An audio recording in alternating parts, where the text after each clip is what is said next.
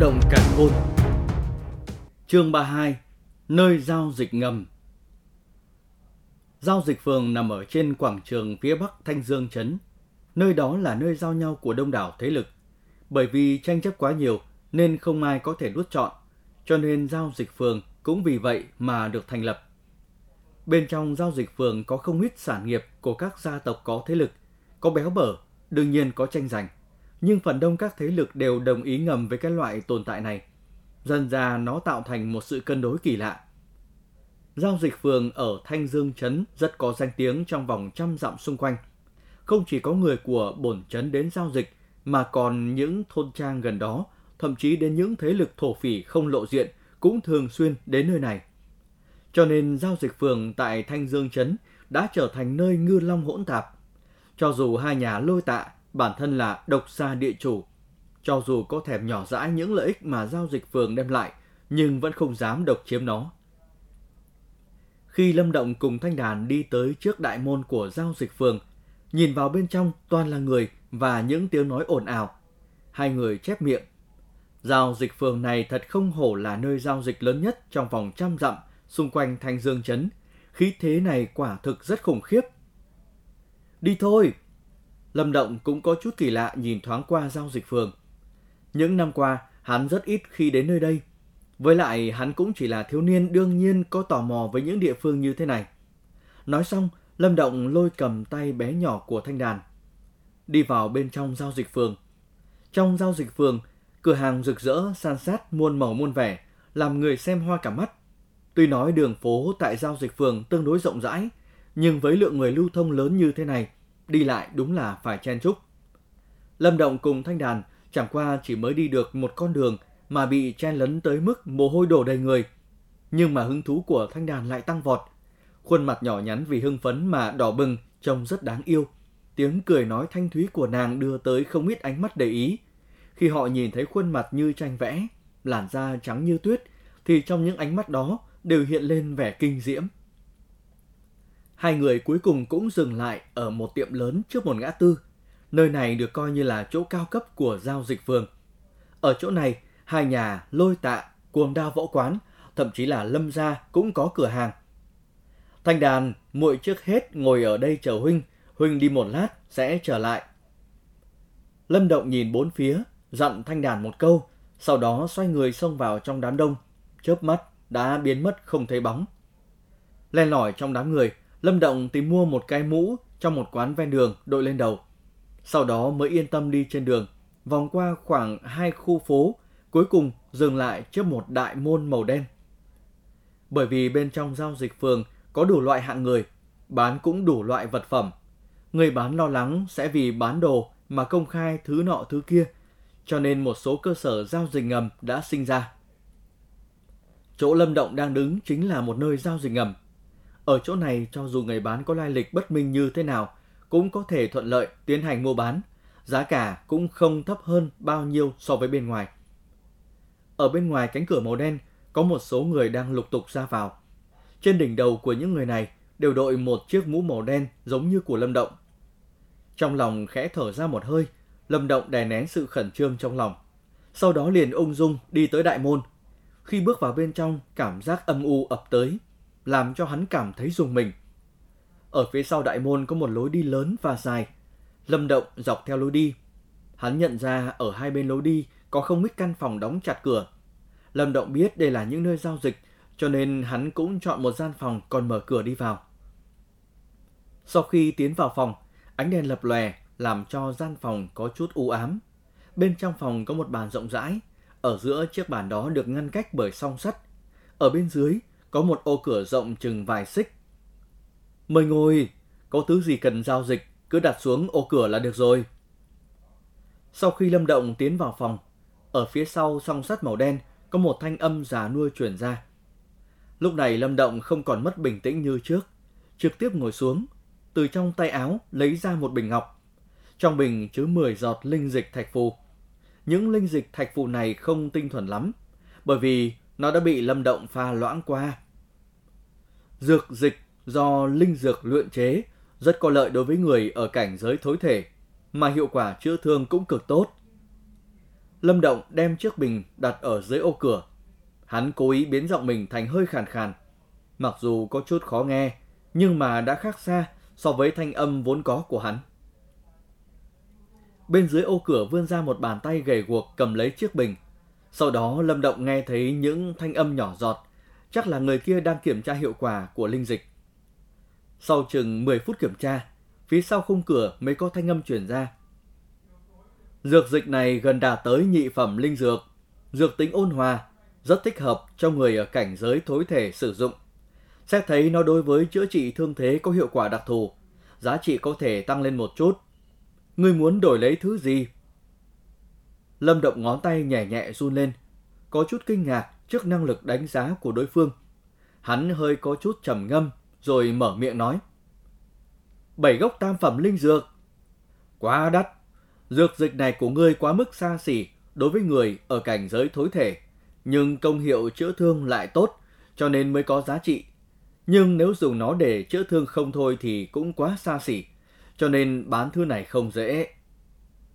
Người sau cửa song sắt liền một hồi trầm mặc, hiển nhiên đối với công phu xử tử ngoạm của Lâm Động có chút không vui. Như vậy đi, ba gốc tam phẩm linh dược.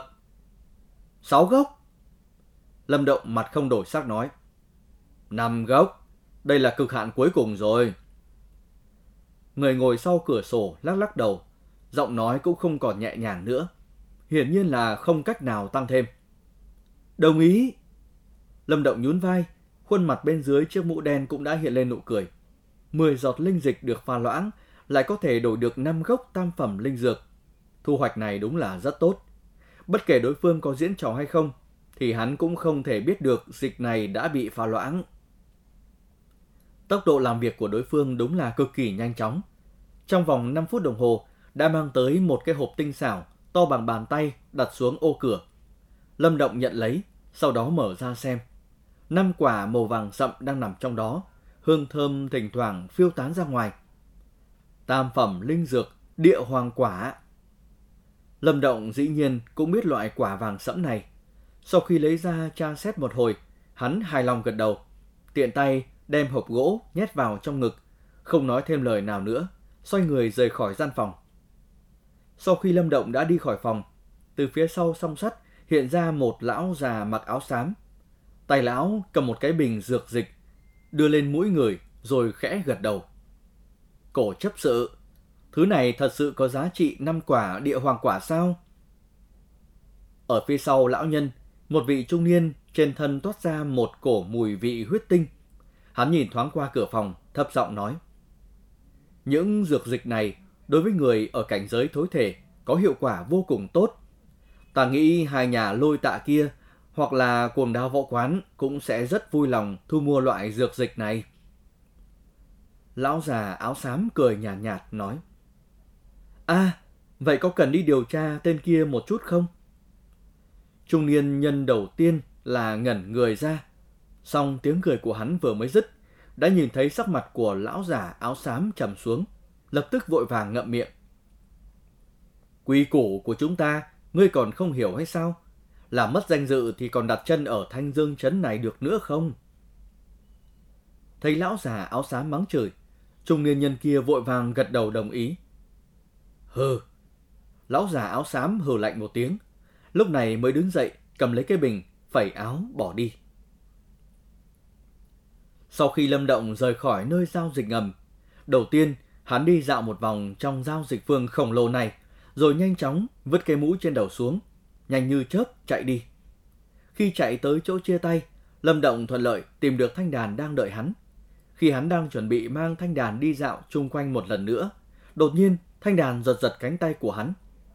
Lâm Động ngẩn ra, dương mắt nhìn lên, lập tức nhìn thấy một đạo thân ảnh quen thuộc từ trong cửa lớn đi ra.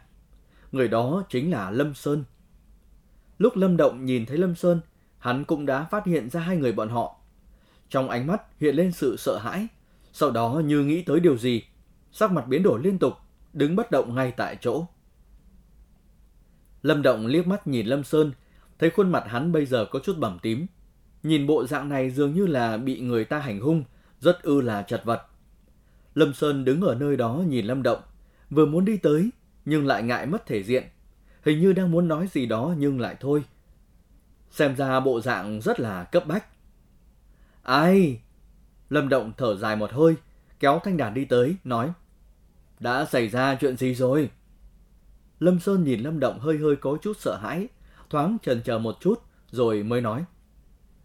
Chúng ta đi dạo, thì gặp đám khốn kiếp của tạ gia. Sau đó Lâm Hà Tỷ bị chúng khi dễ, hai bên lập tức đánh nhau. Nhưng mà người của bọn họ đông hơn chúng ta, bên chúng ta chịu thiệt, cho nên ta chạy đi là muốn tìm cứu binh. Nói xong lời cuối cùng, sắc mặt Lâm Sơn đỏ lên, cúi thấp đầu xuống. Lâm Hà Tỷ cũng ở đó. Lâm Động sừng sốt, chợt cau mày, hơi có chút trầm ngâm, phất phất tay nói. Mang ta đi xem thế nào. Cho dù như thế nào, quan hệ của hắn với Lâm Hà cũng không tệ lắm. Mà trước kia có tranh chấp với hai huynh đệ Lâm Sơn Lâm Hoành. Nhưng đó chỉ là tranh chấp trong nhà. Tấm lòng của hắn cũng không nhỏ mọ tới vậy. Loại chuyện như thế này, hắn không cách nào đứng nhìn được. Ngay Lâm Động nói như thế, Lâm Sơn nhất thời ngẩng đầu lên, dùng ánh mắt kinh ngạc nhìn Lâm Động. Đương nhiên hắn không ngờ, Lâm Động bất chấp hiểm khích trước đây, ra tay trợ giúp bọn họ. Ánh mắt hơi đỏ lên, dùng toàn lực gật đầu. Chuyện các bạn đang nghe được sản xuất từ kênh youtube Đọc Đọc Nữa Đọc Mãi. Chương 33 Tạ Đình Chúng ta vốn đang dạo chơi ở trong này, kết quả gặp phải đám hỗn đản của tạ gia. Lâm Hà Tỷ muốn mua chút đồ, nhưng những tên hỗn đản ấy lại cố ý quấy rối. Lâm Hà Tỷ tức giận đến nỗi không nhịn được nên động thủ. Nhưng mà đầu lĩnh bên phía tạ gia là xú nữ nhân tạ đình. Nàng ta chính là muội muội của tạ doanh doanh. Thực lực hiện tại đã đạt đến tầng 7 thối thể. Hơn nữa bọn họ có nhiều người. Trong lúc hỗn loạn, Lâm Hà Tỷ bị nữ nhân kia nhân cơ hội đánh một bả tai. Ba người nhanh chóng chạy về phía bên trong. Lâm Sơn nhân cơ hội đem chuyện xảy ra lúc trước, kể lại tỉ mỉ một lượt. Sau khi nói xong, hai tay của hắn vẫn nắm chặt, trong lòng hiển nhiên là cực kỳ phẫn nộ. Lâm Động khẽ cau mày, tiểu bối của tạ gia đúng là quá kiêu ngạo. Lâm Hà Tỷ nói như thế nào cũng là nữ hài tử, đánh người không đánh mặt. Chuyện này có lẽ đơn thuần chỉ là muốn gây rối thôi. Người của tạ gia đúng là rất đáng ghét. Thanh đàn ở một bên cũng có chút tức giận. Cho dù như thế nào, thân là người của Lâm gia thì đều phải đứng chung một chiến tuyến. Nhanh hơn một chút đi. Lâm Động gật gật đầu, chân bắt đầu tăng tốc. Sâu trong giao dịch phường có một quảng trường được xây bằng đá. Xung quanh đó có mấy cửa hàng tương đối phồn vinh. Các loại vũ khí, áo giáp, thậm chí là tinh hạch yêu thú cũng có thể tìm thấy. Chỗ này được xem như là một địa phương tương đối cao cấp trong giao dịch phường. Người có thể đến chỗ này phần lớn đều là những người có thân phận, mà giờ phút này có không ít người quê quanh bên ngoài quảng trường, nhìn hai nhóm nhân mã ở bên trong. Tuổi tác của hai nhóm nhân mã này đều không lớn, nhưng bầu không khí vô cùng gai gắt và căng thẳng. Tạ gia cùng Lâm gia ở Thanh Dương Trấn cũng được xem như hai đại thế lực. Hơn nữa đại đa số người cũng đã đều biết rằng hai nhà lô tạ đối với Lâm gia còn có chút chèn ép. Bởi vậy lúc nhìn thấy đám tiểu bối hai nhà đối chọi gai gắt cũng không hề cảm thấy ngoài ý muốn. Lâm Hà, đưa hồ tinh liên kia cho ta, bằng không hôm nay các ngươi sẽ không dễ rời nơi này đâu. Đầu lĩnh bên tiểu bối tạ ra là một thiếu nữ cao gầy mặc cẩm y hoa lệ. Nàng đang đứng một cách ngạo nghễ, trên khuôn mặt trái xoan trắng ngần lộ ra một chút trào phúng. Môi có vẻ hơi mỏng, nhìn qua cũng cảm nhận thấy sự khắc nghiệt. Đưa cho ngươi. Ở phía đối diện với thiếu nữ, Lâm Hà cười lạnh. Trên gương mặt còn có một dấu tay đỏ nhạt. Chính là lúc trước, số nữ nhân trước mặt, thừa dịp nàng bị cản trở, lén hạ thủ. Sau khi cười lạnh, Lâm Hà trực tiếp đem cái dây chuyền màu trắng đang cầm trong tay rất làm đôi. Kỳ thật trong lòng nàng cũng hiểu rõ. Thứ này dù sao cũng chỉ là trang sức mà thôi. Lấy thân phận của tạ đình, sao có thể quá mức để ý. Chuyện hôm nay chẳng qua đối phương đang cố ý gây sự mà thôi. Đúng như Lâm Hà dự đoán, lúc nhìn thấy Lâm Hà rứt đứt dây chuyền, lông mày nhỏ bé của tạ đình kia chỉ nhướng lên, cười như không cười, nói Tính cách quả nhiên kiên cường, nhưng mà hôm nay xem ra ngươi muốn đối nghịch cùng bổn tiểu thư rồi. Tạ Đình, ngươi cũng không nên quá phận đó. Ở bên cạnh Lâm Hà, Lâm Hoành tức giận nói, Chồng hắn cũng có chút thảm hại. chắc là vừa rồi đã trải qua một trận ẩu đả. Quá đáng thì các ngươi làm thế nào? Nếu không phải tạ ra ta rộng lượng, lâm ra các ngươi có thể sinh sống ở thanh dương trấn này hay sao? Nghe vậy, khóe miệng tạ đình hiện lên một nụ cười châm chọc. Hắc hắc, ta thấy hay là tiếp tục đánh bọn chúng một lần nữa đi, để cho chúng biết sau này khi gặp người của tạ gia chúng ta thì phải vòng qua đường khác mà đi. Ở bên cạnh tạ đình, một gã thiếu niên mặc y phục màu vàng cười quái dị nói. Đúng thế. Thanh âm của thiếu niên mặc y phục màu vàng vừa dứt, một thiếu niên khác đứng ở bên cạnh cũng cười gật đầu. Từ vị trí đứng của hai người này có thể nhận ra, trong lớp tiểu bối tạ gia, họ có địa vị không thấp. Nghe được lời nói của hai người, Lâm Hoành sắc mặt hơi trầm xuống. Bên bọn họ chỉ có hắn cùng với Lâm Hà là tầng 7 thối thể, mà đối phương lại có đến ba người. Nếu như xảy ra xung đột, thì người chịu thiệt đương nhiên là người bên mình. Cũng tốt, giáo huấn bọn họ một lần, để cho bọn họ biết địa vị của tạ gia ta. Người từ bên ngoài tới không thể nào so sánh được. Tạ Đình cũng cười một tiếng, giống như một tiểu ác ma nhìn chăm chăm Lâm Hà nói. Nhìn thấy Tạ Đình cũng đồng ý, những tiểu bối khác của tạ gia cũng không khỏi có chút phấn chấn. Không có ý tốt nhìn chăm chăm nhóm người Lâm Hà. Động thủ! Trên cơ thể tạ đình và hai người vừa nói chuyện đã có những vòng sáng hiện lên. Ba người đạp chân lên mặt đất, thân hình như tên bắn lao tới chỗ Lâm Hoành và Lâm Hà. Mà những tiểu bối tạ gia còn lại cũng xông lên, cả những tiểu bối khác của Lâm gia lại. Nhìn ba người tạ đình trực tiếp vọt tới, sắc mặt Lâm Hà cùng với Lâm Hoành cũng thoáng có chút khó coi. Hai người đối phó ba người, tóm lại sẽ có chút thua thiệt. Suy! Nhưng mà lúc ba người tạ đình xuất hiện ở trước mặt hai người Lâm Hà, đang muốn động thủ, thì đột nhiên có tiếng xé gió từ một bên truyền đến. Ba người vội vàng né tránh. Thấy ba hòn đá nặng nề đập vào trên cây cột ở bên cạnh, phát ra những thanh âm trầm thấp. Ai? Đột nhiên xuất hiện kẻ muốn nhúng tay, làm cho ba người tạ đình nhướng mày. Ánh mắt chuyển qua, thì nhìn thấy ba đạo thân ảnh đang bước nhanh đến. Người đi phía trước là Lâm Sơn, vốn bị đánh cho thảm hại, chật vật bỏ trốn. Lâm Động! Nhìn thấy người ở phía sau Lâm Sơn, Lâm Hà cùng Lâm Hoành cùng kêu lên một tiếng. Trong mắt đều hiện lên vẻ vui mừng. Không có việc gì chứ? Lâm Động mang theo hai người đi vào trong đám người.